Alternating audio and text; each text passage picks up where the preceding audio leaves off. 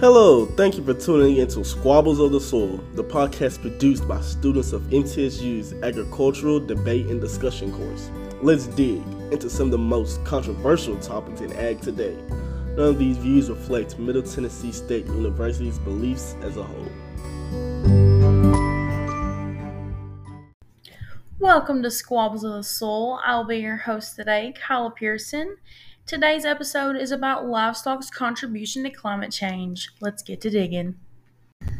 As we all know, the agriculture industry is what keeps the world fed and clothed. It's crucial to our very survival. However, this is a controversy concerning one of the largest sectors in agriculture, the livestock industry. Livestock are being pinned as a huge contributor to climate change. Livestock are a significant source of methane gas emissions, contributing 35 to 40 percent of methane emissions worldwide. Today, we'll discuss this topic with experts in the field to gather greater knowledge of the issue and what's happening with it. Our first special guest today in this episode is Dr. Andrew Muhammad. Dr. Muhammad is with the University of Tennessee Institute of Agriculture. He serves as a professor in the Department of Agricultural and Resource Economics. He also serves as Blasingame Chair of Excellence in Agriculture Policy and assists the state and nation's agricultural decision makers in evaluating policies and programs dealing with agricultural commodities, food and nutrition, natural resources, and international trade. Calling in today from good old Rocky Top, here is Dr. Andrew Muhammad. So, welcome to Squabbles of the Soil. Are you ready? Yeah, I am. Okay. So, question one I have to ask is what is your view on livestock's contribution to climate change? Well, when it comes to livestock production and its contribution to um, greenhouse gas emissions and just overall climate issues, I mean, I can only um, sort of just think about the studies that I've read and just estimates that have come out and and I've seen estimates that tend to be around 10 to 14 percent of um, greenhouse gas emissions are attributable to livestock production.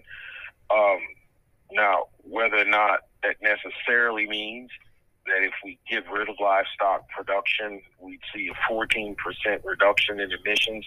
I'm not quite sure.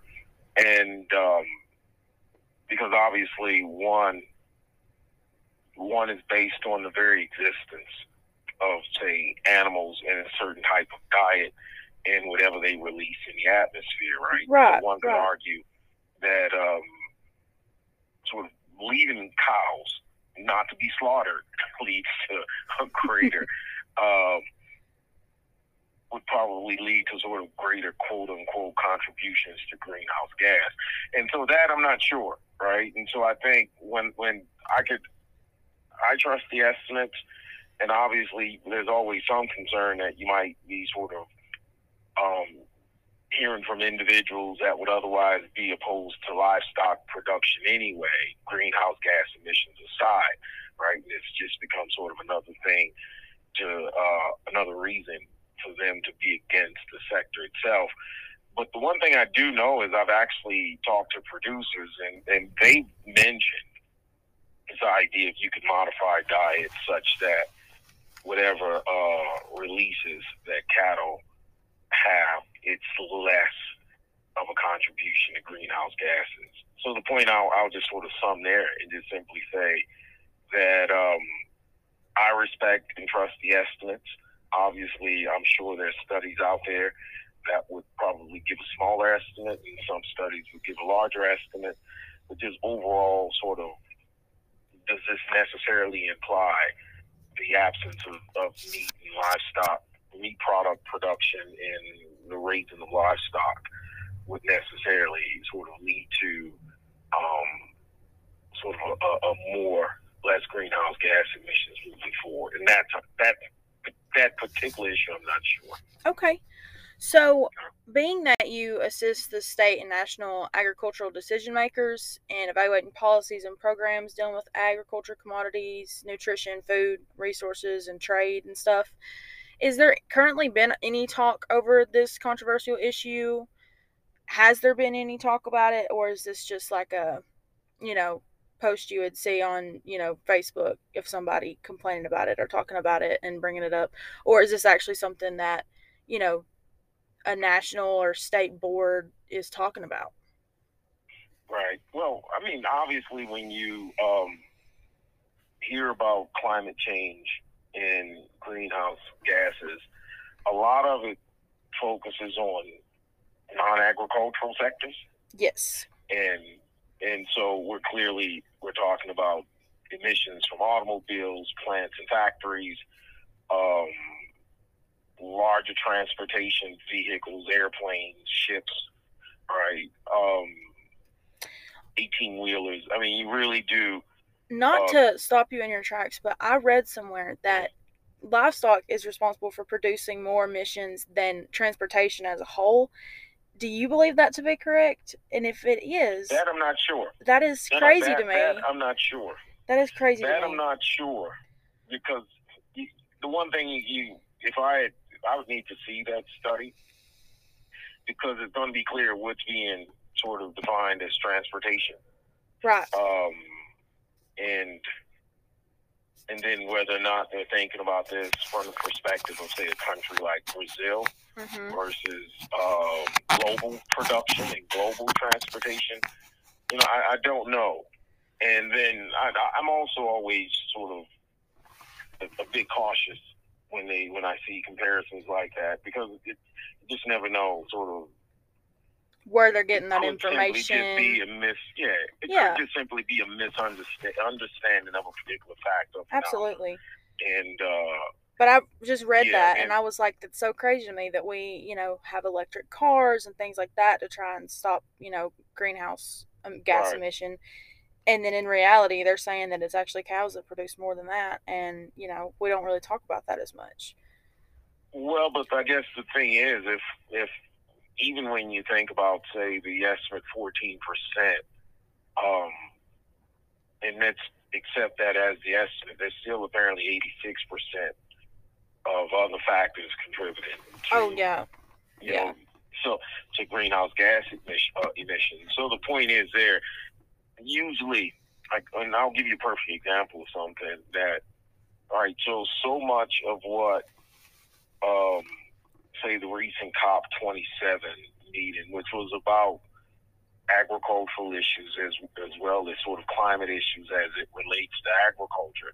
And when one thinks about sort of climate smart agriculture, um, you get a few things, but rarely do you get um, detailed discussions of the abolishment of, say, the livestock sector. Like, so that's really your question. Are, are people sort of having very serious discussions about that? And and one of the things you do get discussions about is sort of more environmentally friendly production practices, right? And so Right. you may get sort of less fertilizer use and soil health and less pesticide use and that type of thing. So that Whether or not that's a major contribution to greenhouse gas emissions, I don't know. But the point is, you tend to get a discussion about overall climate issues relating not just to greenhouse gas emissions, but air quality, soil health, water quality, sustainability, um, production practices that could be carried into the future in the overall health of the ecology of the earth and not just solely this issue of reducing greenhouse gases. And then Um, my next question is Are you aware of any current efforts that are in effect to decrease the amount of greenhouse gas emissions produced by agricultural livestock? So maybe you haven't been Yeah. around a table hearing them directly, you know, want to abolish livestock and production in it, but maybe just, you know, decrease the amount of emissions produced by them. No, that I have heard, and and I've I've actually heard producers talk about um, the fact that feed, the type of feed rations you give cattle can sort of affect the amount of methane in whatever they release, right? Right. And so, in that sense, they're arguing that if we could simply sort of feed cows differently, or you know, and, and feed cattle differently, then emissions could be reduced that way.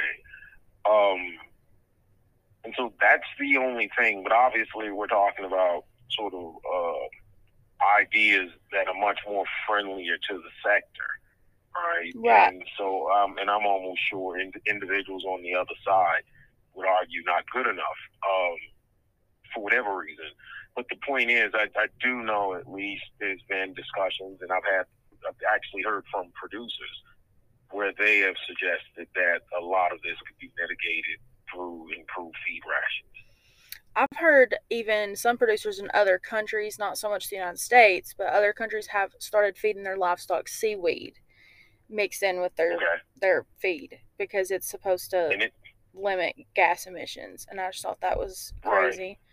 But I mean, Yeah. whatever works. Right. No, no, and that's actually um, if if if you're not sort of on either side of the issue, the, whole issue of sort of thinking about how do we modify uh, cattle feed and fodder uh, is actually sort of one could argue is I wouldn't say the compromising position, but certainly the one that's really sort of thinking about the issue of um, of greenhouse gases and climate, while at the same time understanding the value of the livestock sector to the broader agricultural economy. Exactly. And my last question to kind of wrap things up today Do you think that the livestock industry will be seeing any new changes implemented in the near future? You kind of hit on this earlier when you were talking about changing the feed rations, but do you think that there will be any other changes implemented in the near future? Um, as far as abolishing livestock goes, you and I both know that there are so many trade offs that would occur if we were to do Yeah. that that I don't personally see that that would be ever, you know, happening. But Right. any other, just any kind of changes implemented in the near future at all, any kind of regulations placed upon livestock, just, you know, not in effect yet, but that you could see happening in the future? Well, the the only thing, yeah, and, and we do have to sort of think about this in a global context, right? It, because it makes no sense for one country to impose restrictions And then the rest One. not.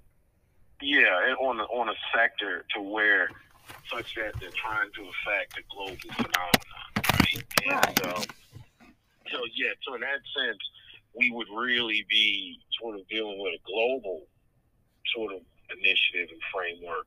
And here's the issue: the issue is this: in many developing countries and in many parts of the world, right, um, protein deficiency is still quite high. And so protein and animal protein as a part of sort of a person's daily diet is really below what I mean reasonable reasonable people all maybe even if they're vegetarians let's significantly below what people would recommend in, in terms of good health and human performance and that type of thing. And so what you do see, here's the thing, you do see a greater promotion of, say, poultry production and egg production in many parts of the world. But you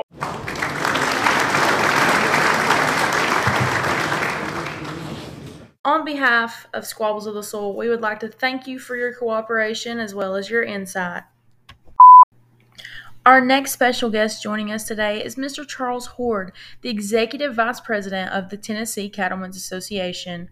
The Tennessee Cattlemen's Association was founded in 1985 and has been a leader and a voice for cattle producers in the state ever since. Let's see what Mr. Hord has to share with us today.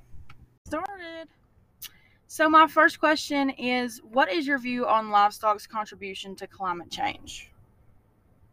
Sure. Um, well, I think um, you know climate change is an issue for everybody, including uh, the livestock industry, and you know we need to try to take steps like most groups do to try to mitigate that uh, impact. So, as the executive vice president of the Tennessee Cattlemen's Association, um, providing a you know you're a leader and a voice for the cattle industry in Tennessee, has the issue of livestock's contribution to climate change been an issue that's been brought to your attention before? It, it has. It's something we you know have discussed uh, pretty extensively. Um, you know, I think there was probably a time when uh, a lot of the industry, uh, you know, minimized it or didn't really think it was an issue. But um, you know, there's a lot of uh, discussion being had now, uh, a lot of research being done on ways to try to uh, mitigate it. Um, you know, there's uh, anaerobic digesters that are used in uh, dairies and a lot of confined um, cattle operations where they capture the methane and remove the uh, oxygen, and, and uh, they're able to burn that gas as an energy source. It creates a biogas they can use for energy. Um, there's a UT just recently got a pretty significant grant. I think it was like thirty million dollars. Dang. Uh, their Institute of Agriculture to study different ways to reduce methane emissions in cattle. So they're doing things like trying different feed additives. Um, there's some fats and lipids. Uh, there's algae um, extract that you can feed the cattle that they're seeing some signs of it reducing the uh, the methane emissions in cattle. It all works within the, the rumen of the cow to uh, decrease the amount of gas that they um, create. So, um, you know, there's a lot of discussion about it, a lot of work being done about it now to try to figure out ways to, uh, you know, combat it. So, locally in Tennessee, are you aware of any changes that are being implemented within the cattle industry to aid in limiting those emissions of methane gases that livestock produce? Yes, um, there is some monies available. I think it's federal monies uh, for dairies specifically uh, to put in those uh, anaerobic digesters. And then, of course, I mentioned the UTIA work. They're doing it down in Spring Hill at the research station. So you know, they're doing they they're doing things like feeding different feeds. They actually capture the animals, they feed it in like a trailer, and they are able to capture the methane emissions uh, of that animal and measure it, you know, with with the different feed additives to see what impacts it's having. So a lot of that stuff's going on right now in Tennessee. I think there's some interest in uh, from groups to try it out on the farm level too. I know there's a farm in East Tennessee that kind of reached out to see if they can figure out a way to, you know, do feed additives in a pasture type environment to see, you know, if that'd be a way they can um, reduce those emissions. Awesome. Well, just a little side question. Like, you know, a lot of animal rights activists and, you know, PETA and those that, you know, just don't agree with livestock production as a whole as is, um, have hundreds of blogs record, you know, regarding the situation of livestock greenhouse gas emissions. Um, do you feel like they're they you know with all of that that has fueled farmers now to make changes? Do you think their you know input on the situation has caused some of the changes to be implemented? Well i guess the first thing i would say is i, I think there's a lot of misinformation out there about livestock contribution to methane emissions i think you know they like to say uh, you know methane is a lot more damaging to the environment than you know carbon dioxide is, or some of these other emissions that are out there. One hundred percent. And it is short term, but you know methane is a short-lived gas in the atmosphere. It only stays about ten years, and it's completely um, broken down. Whereas carbon dioxide can last in the in the atmosphere up to a thousand years. So, you know, they like to talk about the short-term impacts of methane and then ignore the fact that you know it, it is gone within ten years. Whereas some of these other greenhouse gases, oxide or carbon dioxide, or uh, these other things are long-term gases, and, and they conveniently uh, ignore that. Um, I would also share, you know, just a little history. You know, before Europeans came to North America, we had, you know, somewhere around 60 million buffalo, you know, wandering the plains, and uh, we've got somewhere around 80, 85 million, I think, cows now in um, North America. So it's more, but it's not, uh, you know, a, a great deal more. You know, those buffaloes are ruminants; they're producing the same methane emissions that uh, you know back then that, that the cows are producing today. You know, so I think the the difference is you know all the other things going along in the environment, the uh, the factories producing it, the the cars, the gasoline engines, um, the uh, landfills. That's a big uh, significant uh, producer of methane. So, you know, it's not a whole lot different what we're doing uh, in the environment. The difference is a lot of things going on around us. So I think we do need to work and improve and, and get better and, and find ways to, to address some of the challenges. But I think they sometimes conveniently ignore, you know, some of those other factors that are in place, some of those other um, changes that have happened over time. That uh, you know, it's not so much that livestock production production has changed; it's kind of the, the world around us has changed, and they're asking us to make you know a lot of sacrifices and changes, and we're willing to do that. We're willing to you know, figure out ways to, to improve. But, um, you know, it's not, you know, I, I think oftentimes they want to act like livestock is the main driver of climate change, and, and I would just disagree with that assessment. I, I would agree with you 100% on that. Um, a lot of articles that I've read, like researching this topic, claim that livestock are responsible for more of the gas emissions than transportation or any of the things as a whole. But as you were saying, the methane only sticks around for 10 years. Those other emissions that transportation sectors are emitting, they stick around longer and hold a more lasting impact on the environment. Wouldn't you agree? Uh, yeah, exactly. I think they, you know, like I said, people tend to pick and choose to uh, to fit their narrative, and that's one of the things they tend to not mention when they're talking about methane's impact. And it does have an impact. I don't want to minimize that, but you know, like right. I said, a lot of times they uh, they want to pick and choose how they present the evidence, and you really need to look at the whole picture to kind of mm-hmm. understand how it all you know works together and interacts. Hundred percent. So my last question today is: Do you think if the publicity Ooh, Lord have mercy. Do you think if the publicity on the issue continues to grow and more changes are implemented as we experiment with, like you said, feed rations and things of that nature, do you think that it'll hold a noticeable impact on the cattle industry? Um, gosh, I you know I think there's going to be lots of things that impact you know the cattle industry moving forward. Probably the biggest one is going to be you know some of the droughts that they're experiencing out west and you know, feed costs and input costs and things like that. So I'm not saying, you know, the methane challenges and things won't have any impact, but um, I think it's going to be a lot less than maybe some of the other, you know, just urbanization we're seeing in the United States and, and some of those things. So, um, you know, I think from a environmental standpoint and from a, a methane standpoint, uh, we can do a lot to address those concerns, um, and, and we are. I think we're, we're moving that direction pretty quickly. So, um, I don't think it will have just a huge impact. You know, consumers have spoken a, a, a lot. I think in terms of what they want. They want meat in their diet. They want red meat in their diet. Absolutely. You know, you can see you can see that when you know the grocery store runs are in place and, and all that's left on the shelves is the plant based meat.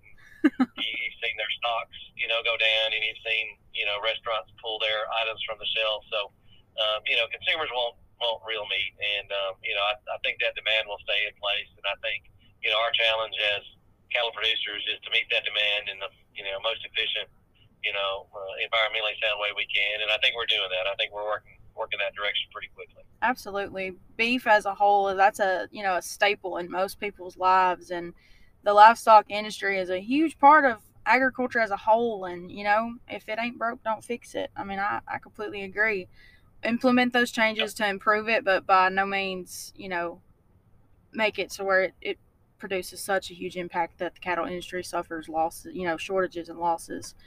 Um, yeah, yeah, absolutely. Like you said, it's a it's a food. It's something that, that consumers want and, and we need in our diet. So, absolutely, you know, uh, it's not we, we need to just make large scale changes too, for sure. Absolutely. On behalf of Squabbles of the Soil, we would like to thank you for your cooperation as well as your insight.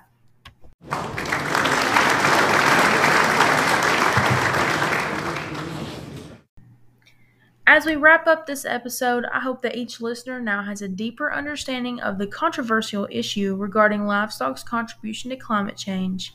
Thank you.